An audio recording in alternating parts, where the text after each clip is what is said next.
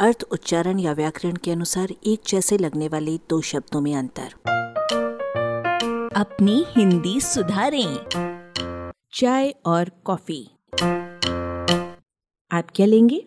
बिल्कुल अलग अलग क्षेत्रों से आए हुए नितांत असंबद्ध इन दो शब्दों और पेयों की दोस्ती लाजवाब है। रहते साथ हैं, पर एक साथ नहीं लिए जाते।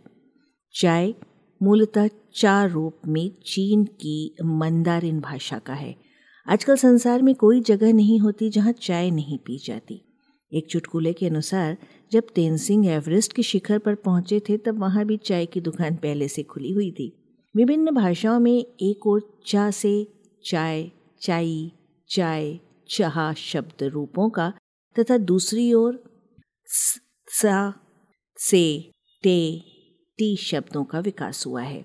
इसका मतलब ये है कि चाय और टी शब्द एक ही पूर्वज से जन्मे सगे संबंधी हैं।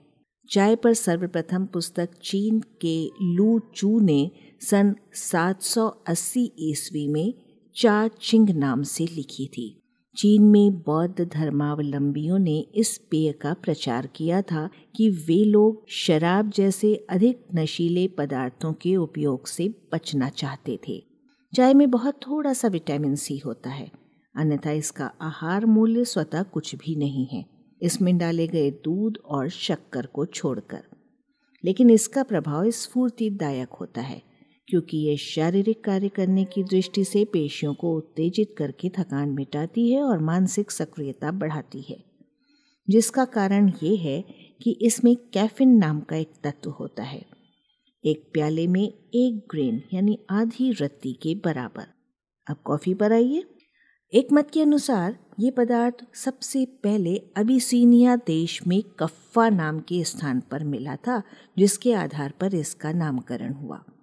दूसरे अधिक मान्य मत के अनुसार कॉफ़ी अरबी भाषा के कहवा शब्द का विकसित रूप है, जो तुर्की में कहवे हो गया।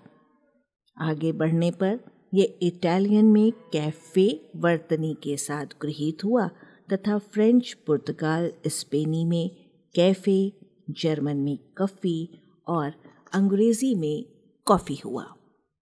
कहवा का आरंभिक अर्थ नशा करने वाला पदार्थ है। कहा जाता है कि नवी शताब्दी में कालदी नाम के गडरिये ने एक पेड़ के बीजों को अपनी बकरियों के द्वारा खाए जाने के बाद खुद खाकर देखा, जिससे उसकी थकावट मिटने के साथ साथ उसे हल्का सा नशा हो गया। बस, इसका भी नाम कहवा चला दिया गया।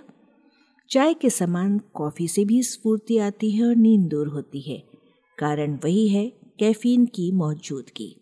लेकिन इस पेय का असर दो ढाई घंटों के बाद खत्म हो जाता है, क्योंकि इसका प्रधान तत्व कैफीन मूत्र द्वारा शरीर से बाहर निकल जाता है। चाय के पौधे की आयु लगभग सौ वर्ष होती है, कॉफ़ी के पेड़ से बीज लगभग पचास वर्ष तक प्राप्त होते हैं। आलेख, भाषाविद डॉक्टर रमेश चंद्र मेहरोत्रा, वाचक स्वर संज्ञा टंडन। अरबा की प्रस्तुति।